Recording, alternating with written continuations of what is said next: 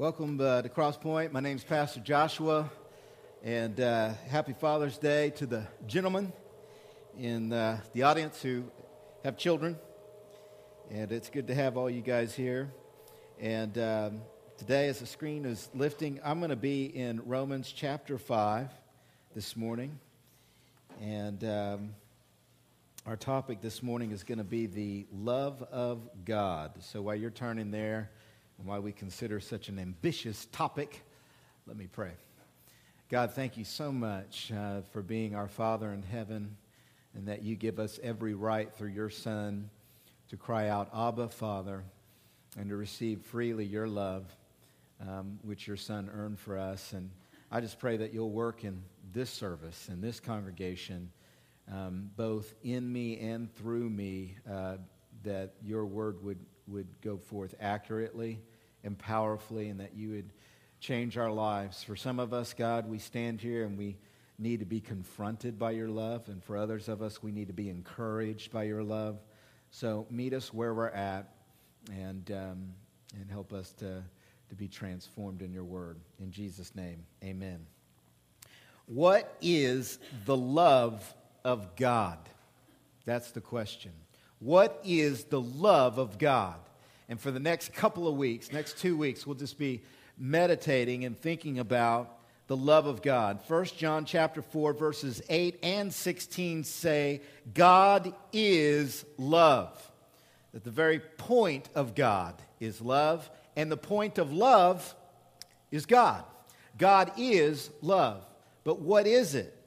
Um, can we know what the love of God really is? I mean, I understand that if I asked you, are do you feel like you're loved by God? Most of you'd say, yeah, I'm loved by God. But if I were to ask you, what is the nature of love? What's the stuff of love? What's the dimensions of the love of God? Uh, what's the answer to that? And that's a very difficult question. In fact, it's one of the most profound questions in the world, in the universe. What is the love of God? Paul says, and he prays for the Ephesians in Ephesians chapter 3, in verses 18 and following, he prays to the Father in heaven that they may have, as a church and as believers, that they may have the strength to comprehend with all the saints what is the breadth and the length and the height and the depth, and to know the love of Christ that surpasses knowledge, that you may be filled with all the fullness of God. He, he's literally praying that they would know something that is beyond human knowledge. Do you hear what he said there? I pray that you'll be able to know the love of God that surpasses human understanding and knowledge. One of the most profound theologians in the 20th century was a dude by the name of Karl Barth. And Karl Barth was a Swiss theologian. He was very, very, very Yoda smart. Anyways, with better grammar, but, uh, and uh, he came over to America a few years before his death to give some lectures, very profound lectures, the kind of lectures that would put us to sleep. Um, and uh, an American student asked him after one of his lectures, Dr. Barth, what is the what is the most profound idea that has passed through your mind? And he sat there for a minute, in a scholarly way, you know, very upright, had his little Swiss theologian suit on. And he thought for a minute, and then he looked back at the student and the students, and he said, The most profound idea that has ever passed through my mind is Jesus loves me, this I know, for the Bible tells me so. Love is profound. Can we know it? And we want to capture the love of God. And so to, to, ask ourselves and to try to begin to answer, although we can't answer it perfectly, it's, His love is infinite. We'll never get to the bottom of it. But to begin to answer the question, what is the love of God? We go to Romans chapter 5. And let me read verses 1 through 5 to try to a- answer this question. It says here in Romans 5, verse 1 Therefore, since we have been justified by faith, we have peace with God through our Lord Jesus Christ, Through him we have also obtained access by faith into his grace in which we stand, and we rejoice in the hope of the glory of God. More than that, we rejoice in our sufferings, knowing that suffering produces endurance, and endurance produces character, and character produces hope, and hope does not put us to shame because God's love has been poured into our hearts through the Holy Spirit who has been given to us. Now, one observation that I want to make off this text is that we know, based upon this passage, that bad circumstances and suffering in our life is not proof that God does not love us. Amen? That the love of God, whatever it is, it transcends circumstances. In fact, we are able, because of hope and faith and love, we are able to even rejoice in our sufferings, probably because of the love of God. In fact, I would say that suffering and adversity in life is not proof that God does not love us, but it's proof that we need the love of God. I think it was Victor Hugo who said, Faith is a necessity to man, and woe is the man who does not have faith. And the way we interpret that in Oklahoma is we interpret that as this world is jacked up, not good. And I'd rather have the love of God in this world than to go through this world without the love. In fact, how can we make it through this world without the love of God? True? My dad said we were born wicked, n- naked. I said wicked. My dad said we were born wet, naked, and hungry, and then it got worse. Right? we need the love of God not because life is so bad, uh, but because, or because the life is so bad. And I love this passage because it means that if you're going through difficult circumstances, if things aren't falling your way, that's not proof that God doesn't love you. God's love is not about your circumstances or what you have or don't have, whether you got all the wealth in the world or whether you got nothing at all. God's love transcends that. So when we come to know the love of God, we see how important it is that we do know at least something of the nature of God's love. And I want to focus on verse 5 to answer the question what is the love of God? Look at verse 5. He says, Hope does not put us to shame because God's love has been poured into our hearts through the Holy Spirit who has been given to us. Now, number one, what is the love of God? God's love is agape love. A G A P E. That's the Greek word that's used for God's love in almost every instance in the New Testament. And even in the Greek translation of the Hebrew Old Testament, the writers chose this Greek word, God's agape, or God's love. Now, it's important for me to point out the word agape because it's in contrast to three other Greek words that were used for love in New Testament times. Let me give those Greek words to you now. There's uh, what's called storge love, all right, that's the Greek word storge, and that stands for uh, affection love, almost like family love or fondness. If I'm fond of you, if I have affection for you, almost like a family member, I almost consider you like a brother or a sister, then I have storge love. The second word, Greek word, that's used for love in New Testament times is phileo love, where we get the words Philadelphia or philanthropy from. And that's brotherly love. It's almost like a friendship love. If you and I are friends, we got phileo going. You know what I mean? We're hanging out, we go bowling together, phileo. If we go see a movie together, you know, phileo. If you like Oklahoma City Thunder, phileo. Third Greek word that's used for love in New Testament times, Greek world, is eros. Where we get the word erotic from. This is sensual love or physical love. Sexual love is eros love, erotic love.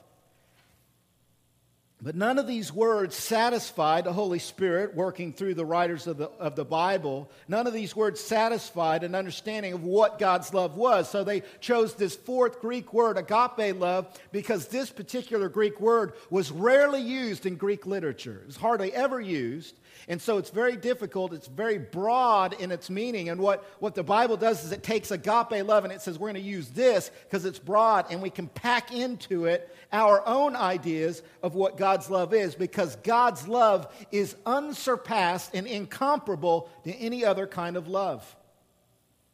And agape love is come to be known because of the way the Bible uses the word as sacrificial love or perfect love or unconditional love commitment love. I would even say it's a, write this down, gift love. Almost every love you and I practice or experience is what I call need love. I love you in a certain way so that I can get something back, right? I mean, even in healthy relationships, this is necessary. I got to speak the love language of Sherry so I can get her to do what I want her to do. Amen? Right? She has to love me in a certain way as a man. She's got to say, You the man, so she can get me to take out the trash. Amen? That's need love. Need love is I got needs. I am on one level or another codependent upon you needing me. I'm codependent. So I'm going to love you in a certain way because I need you to need me and to like me and that kind of thing. That's need love. But see, agape love is completely different. God's love is completely different. It's gift love. Agape love is totally gift. In other words, God says, I want to give out of my nature, out of who, my, who I am, with no expect, expectations of anything in return. I just want to give. That's agape love. I just want to meet needs. Agape love. I want to give you something without needing anything in return. Did you know that God does not need you? God doesn't love you because, oh, he, he's not sitting up in heaven, oh my gosh, I've got to love them and I hope they like me because of it. I mean, God doesn't, he's not like that. And I don't, you know, I mean, sometimes preachers go into areas that are too deep even for themselves, but God is eternal. God has no beginning, no, no beginning to God. And in eternity past, he has existed as Father, Son, Holy Spirit, three distinct persons, perfectly united in love. So he's, al- he's always had fulfillment, he's always had love. So his love for us is not codependent, it's just freely given to us. The, the closest illustration I can think of to capture in your imaginations what agape love is, and the closest we get ourselves to actually practicing it, although we don't practice it perfectly, is with our kids. It's with our children. I mean, I, I just want to give to my babies, right? I just want to give to them. And I, I, I know they're not going to pay my, my bills. So I don't love them because, oh, I'm going to love them and now they're going to help pay the bills. Maybe they'll go mow some lawns. You know, maybe we'll get little Audrey go mow some lawns like I just, I just love her. There's a, there's a part of me that has agape love for little Audrey. she said to me, you know, there's just little things she does that I just love about her. I just want to, just want to give her the world. But she said to me the other day, she goes, "Daddy, Daddy, come here. I got, I got something to tell you." And she whispered in my ear. She said, "We got you donuts. We're going to give them to you in the morning."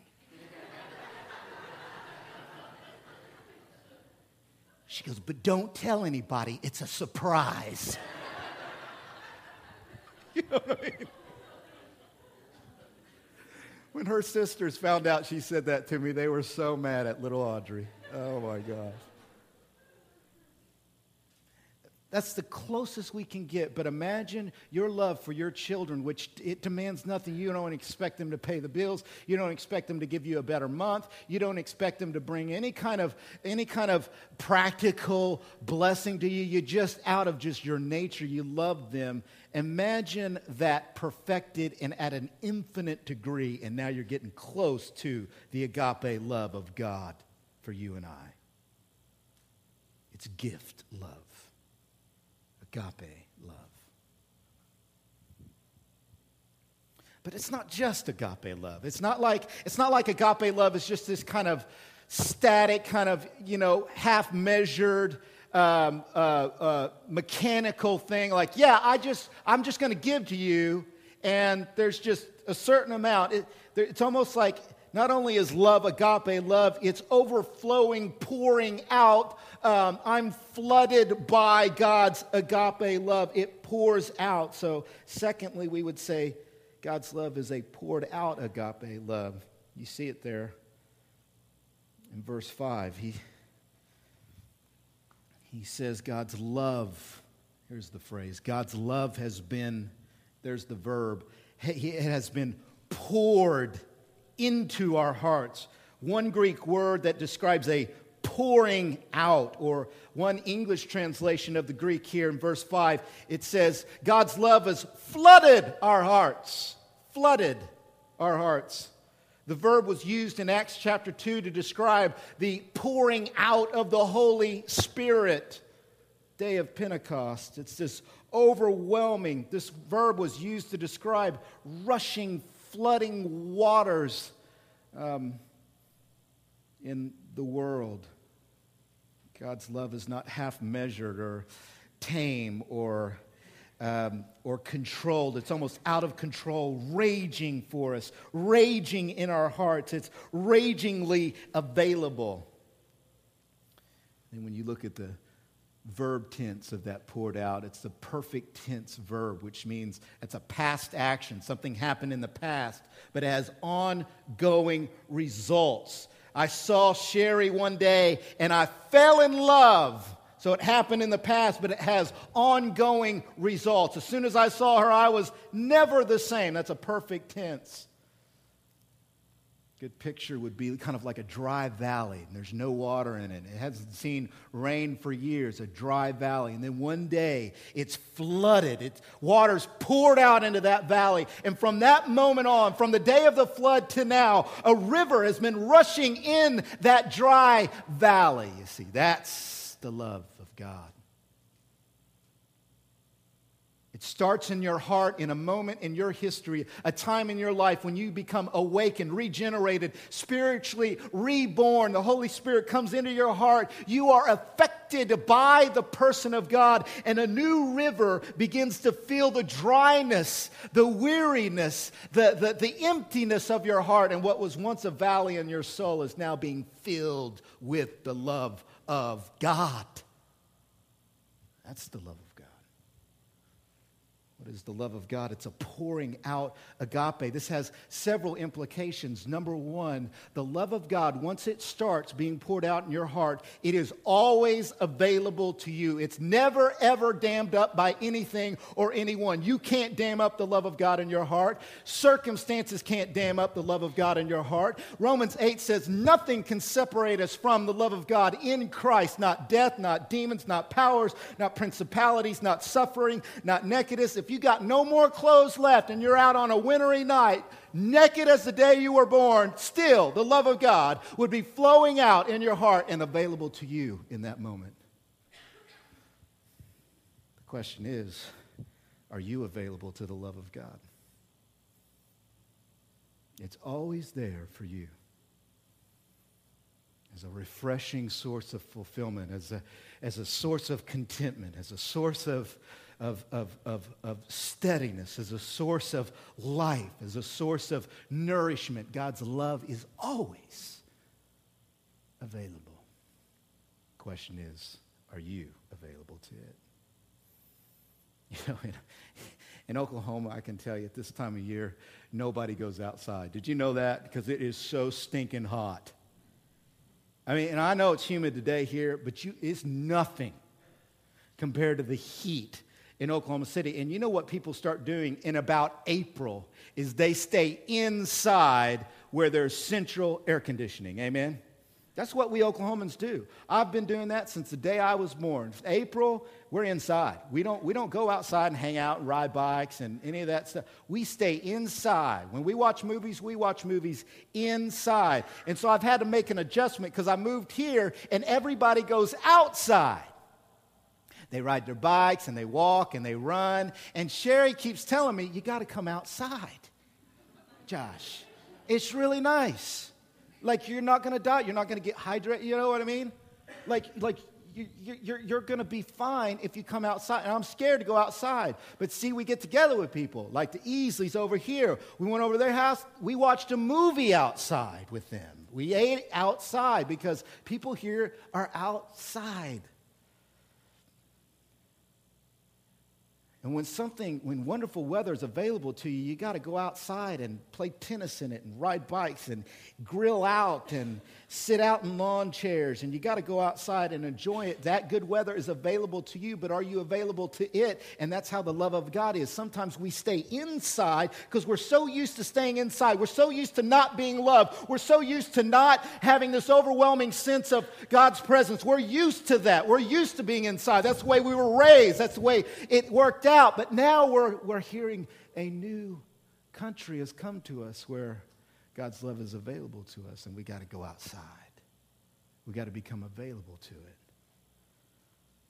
We got to read our Bibles differently. We don't just read it for intellectual knowledge, we read it to get a sense to put our hand in the current of God's love. We got to pray, not just because we're trying to get something, but because we're trying to walk in the current of God's love. We, we got to get together in community and in our life groups and with our church because we want to sit under the waterfall of the flood of God's love. We got to make ourselves available. We got to come outside. See, if I were on TV right now and I were Pentecostal, we'd be going right now. You got to step outside. Okay. agape. Flowing agape love. This also means the other implication with the flowing and the pouring out is that God is not pursuing you halfway. God is in white, hot, passionate, zealous pursuit of you. How many of us, we grew up in a church and it seemed like our Christianity taught us that God was this stoic, that maybe God was a lot like Spock, just kind of walking through life without emotions, having purged his emotions fully, kind of floating, kind of without emotion. There's Jesus, he's like Spock. He just kind of floats through life as a stoic philosopher, unaffected this verse. Verses like this remind us that God is very passionate, God has desires. And when God pursues you, He pursues you as you are, where you're at, and with an intensity that we never imagined. And imagine what our life would look like if we would walk more in that pouring out agape. Imagine how we might love each other more. Imagine how we might be more fulfilled, more content, so we would be better servants to each other because we have this God who's pursuing us with passion. Maybe we would pursue his life for us and people in our life with passion. Maybe we would pursue people with passion, prayer with passion. You see, God is a passionate God, He's not a stoic. Where did Stoicism come into Christianity? What part of our history did that come into? It's not biblical. Don't be emotional. It's dangerous to be emotional. No. It's dangerous to be emotional about the wrong things, amen? it's dangerous to get fired up about sin. That's a problem. But God his love is a pouring out love. Even here, on accident, my Bible just fell to Romans 8, where it says that God, you did not receive the spirit of slavery to fall back into fear, but you received the spirit of adoption as sons, by whom we cry out, Abba, Father. We don't just say God is Abba, Father. We cry out in rejoicing, God is Abba, Father, because he pursued us with passion and He creates in us passion for His name. That's the implication of this agape being a pouring out love. Hmm. Of course, we're all passionate in different ways. I'm not saying that passion looks like in your life like it does in my life, where you get up in front of people and make a fool out of yourself. Amen. Passion works through personality. Passion, but it, it, it's your, it, you know, passion ultimately, biblical passion, biblical love, it's a, you're affected by God. Are you available to be affected by this pouring out agape? Finally, what is the love of God? It's agape. It's pouring out agape finally, God's love is spiritual. It's a spiritual pouring out agape love. That's the love of God. It says here in verse 5 God's love has been poured out into your hearts, into our hearts, through the Holy Spirit who has been given to us. It's spiritual. All of your, pro- all of your practical problems are come back to a spiritual problem. And what you need ultimately is not practical solutions, ultimately, not primarily. Primarily, what we need is spiritual answers, and we need a spiritual connection with our hearts by the Holy Spirit. God is spirit, God is love, and He loves us spiritually. So we can't measure it by tangible physical things. We can only measure God's love in a spiritual sense. This means Number one, that information cannot lead to transformation, but spiritual connection with the Spirit of God and God's love leads to transformation. Hmm. And we have to be available to that, to that spiritual Holy Spirit pouring it out in our, in our hearts. And I will say this that it depends on where you're at on how this needs to work out practically in your life, this whole spiritual thing. Because some of you this morning, you need encouragement. So the, so the Holy Spirit spiritually wants to encourage you with the love of God and let you know that nothing can separate you from the love of God, that Jesus has earned the right for you to be connected to God. So your connection with God is not dependent upon your religious works. Uh, your, your connection to God is dependent upon Jesus Christ and his death for you on the cross in your place paying the penalty for your sin. And you need to be encouraged by that and, and not be uh, so insecure. You need to be more secure by the love of God. But others of you, you're prideful and you're self righteous or you're walking in sin right now, and you need the love of God and the Holy Spirit to apply the love of God to pour out on you truth so that you're disciplined. In fact, Hebrews chapter 12 says that the Father disciplines those who he loves, he disciplines his sons. There's a disciplining aspect to the love of God. It's kind, of, it's kind of like when my girls woke me up yesterday with the donuts, which I was, I was totally shocked by the donuts, very surprised. I was like, whoa, I didn't see that coming. And uh, they, were, they were like, do whatever you want to do, Daddy. You can sleep in, you can play, you can, you can do whatever you want to do. And about 15 minutes later, I was like, oh, thanks. You know, that's really sweet. And I got up, I was kind of walking around being a bum and just kind of doing whatever I want to do. And then Sherry and one of my daughters, I won't name her, they came up to me and they were like, Now, does your eyebrow need to be waxed? I'm not even joking. And I was like, No, no, my eyebrow's fine, doesn't need to be waxed. So I don't know. And Sherry asked one of the girl, Do you think his eyebrow? It needs to be. It's, it's almost not two eyebrows, one eyebrow. It's becoming a unibrow. Next thing I know, I'm sitting in the bathroom on my day. Wax is being put on my eyebrow. All of my children have circled me. Sherry, my children, all of them are circling, looking up, and they're waiting for the wax to dry so they can rip it off. I had to go through pain to look acceptable to them and it was all out of love. See, the Holy Spirit pours out the love of God in a spiritual way, and sometimes we need to be disciplined. Sometimes God, I know it's going to shock you, the love of God is going to try to perfect you. It's going to try to train you. It's going to try to it's going to try to transform your life. Sometimes the love of God's going to put hot wax on a very sensitive area of your life and rip it off so that you're better. Holy Spirit, spiritual connection, God intimately, spiritually working into our life. This pouring out agape love. Finally, well, and, and before I go to the finally, you have to ask yourself, where are you at right now? Let me just ask you, where are you at right now? What is it that you think God needs to either wax you on? And are you available for God to work in your life in that sensitive area? And will you let Him love you and change you? Or are you walking in sinful insecurity? And it is it is sinful to be insecure in the presence of God. You're like, how's that possible? Because Jesus died to make you right with God. And to be insecure is to say to Jesus, you know, your death really isn't enough. I need to add to your work my own religious works. And I'm feeling insecure because I don't know if I'm good enough. And I don't. You need God's love to make you more secure in what God has given to you through grace and through his son Jesus. But finally, we know what something of what God's love is. It's agape, pouring out agape. It's spiritual. But what does God's love ultimately want to do in our life? Look at verse 6, Romans chapter 5, verse 6.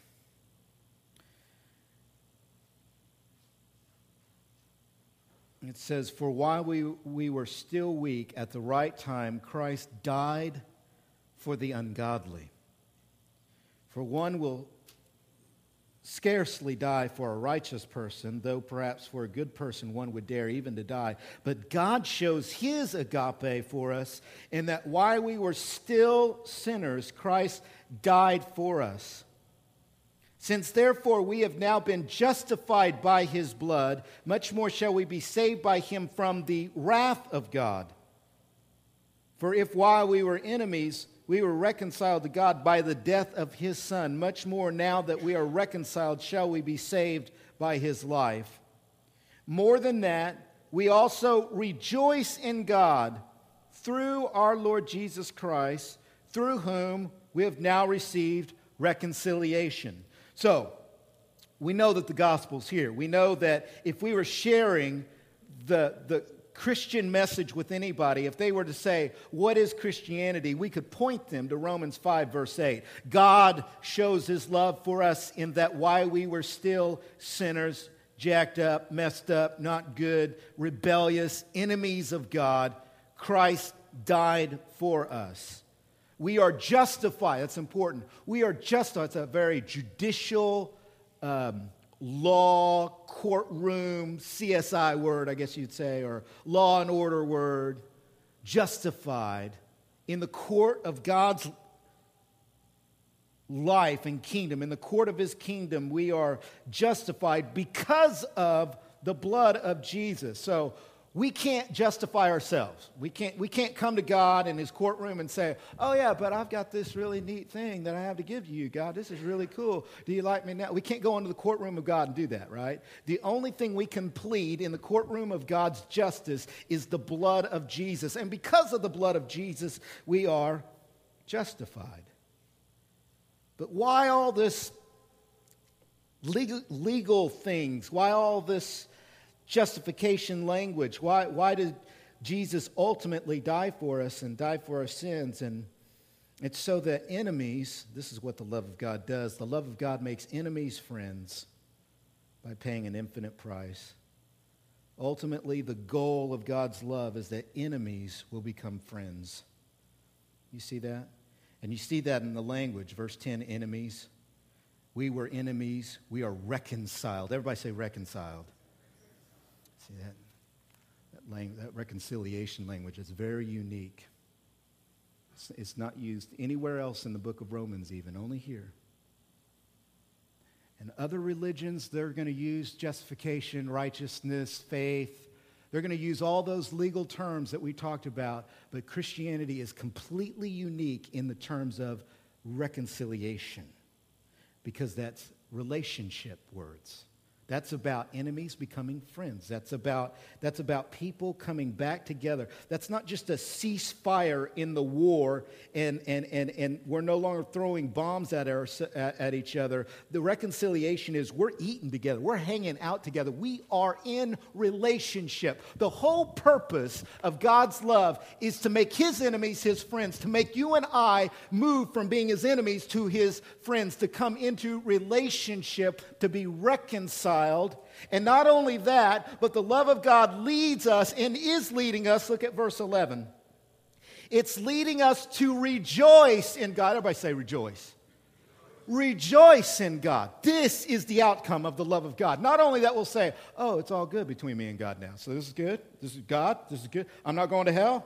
Is that good? Is that good? No, the love of God leads us to where I really like God.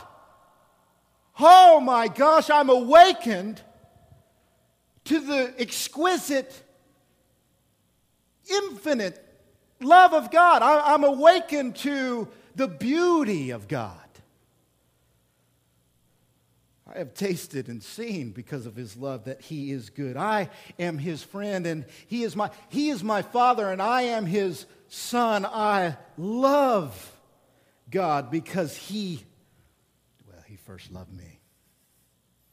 1 John chapter 4 verse 19. We love because he first loved us.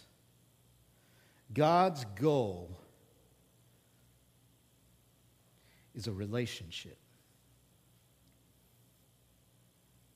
The goal of God's love is God. The goal of God's love in our heart and all this agape and pouring out and Holy Spirit and discipline and encouragement and, and all of the stuff that God's doing, even when He allows sovereignly suffering and adversity, even when He allows things to happen in my life that I don't want to happen, He's ultimately doing it out of love because He's leading me to the ultimate gift, which is Himself.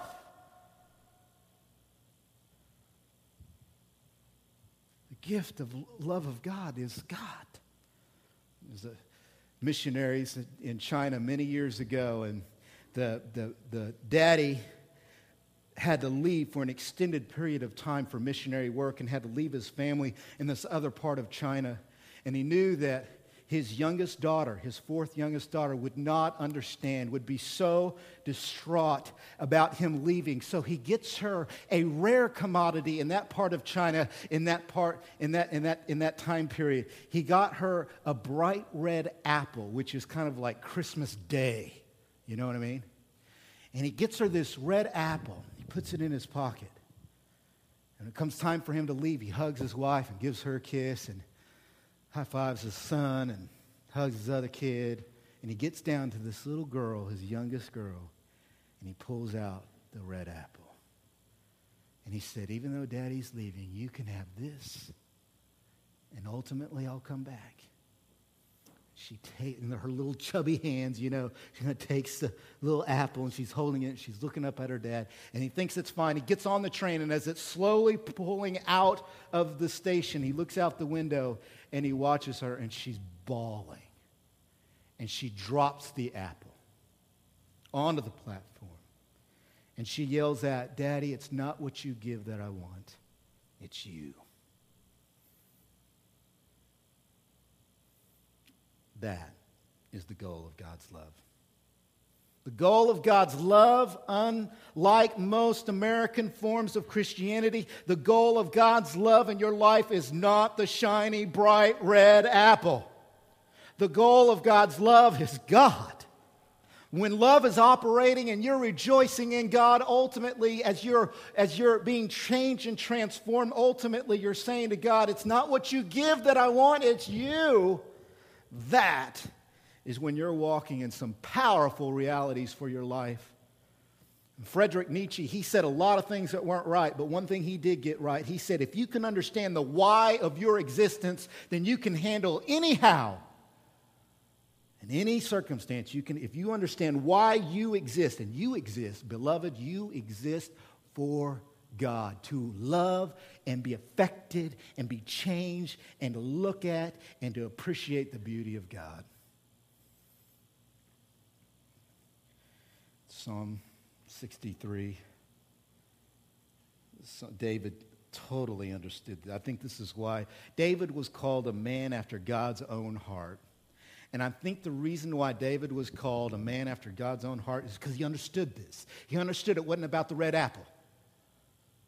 He understood that it was, it was about God as the gift and the giver. And he says in Psalm 63, Oh God, you are my God. Earnestly I seek you. My soul thirsts for you. My flesh faints for you, as in a dry and weary land where there is no water. So I have looked upon you in the sanctuary, beholding your power and glory, because your steadfast love is better than life. you get that? Your steadfast love is better than life, life, and my lips will praise you. So I will bless you as long as I live. In your name, I will lift up my hands. My soul will be satisfied as with fat and rich food, and my mouth will praise you with joyful lips. I will remember you upon my bed. You say, What's the practical application of my life for this sermon? What do you want me to go home and do? Here's what I want you to do I want you to remember God upon your bed. I want you to meditate upon God in the watches of the night. When, when you're working the late shift at work and, and you're, you're busy at work and you got all these things going on and, and, and, and you're tired at work, meditate upon God in that moment. When you're sleeping at night or trying to sleep, whether you got insomnia or not, when you're falling asleep, let the last thought in your mind and in your heart be God. I will remember you upon my bed. I will meditate upon you in the watches of the night, for you have been my help, and in the shadow of your wings I will sing. I will sing for joy because of you. And David's running for his life. There are people trying to kill him, man. He is going, he is having the worst month in his life. And he's like, in this worst month, Oh, I will think about you. I will, I will, I will find joy in you. I will love you because your love is better than life. That's reconciliation. That's why Jesus died. So we could think about God on our bed. We could think about God at work. We could think about God in that month when everybody's looking at you and going, I'm glad I'm not going through that. And yet you have joy. Let's pray.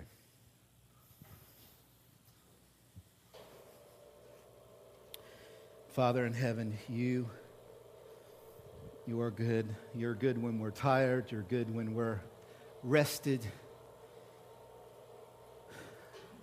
You're good every week, every day. You're good all the time. And we thank you for your love. Holy Spirit, pour out the love of God in our hearts. Help us to be available to the love. Help us to walk outside. Help us not to trust in the red apples of our life, but help us to trust in our Father in heaven. Help us, Holy Spirit, to meditate and to have good thoughts about God when we're going to sleep and when we're going to work. Help us in a dry and thirsty land to discover not only intellectually, not only rationally, but spiritually, in a renewing way, help us to see that the steadfast love of God is better than life. Holy Spirit, work in our lives. And we're so grateful, God, that you are a relational God.